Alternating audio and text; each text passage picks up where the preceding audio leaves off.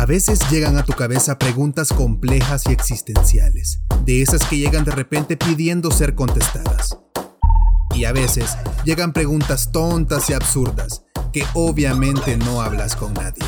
Tu vida está llena de interrogantes que no puedes contestar, o al menos no has querido contestarlas. Yo soy Eddie Arias y te doy la bienvenida al podcast donde se vale preguntarse de todo.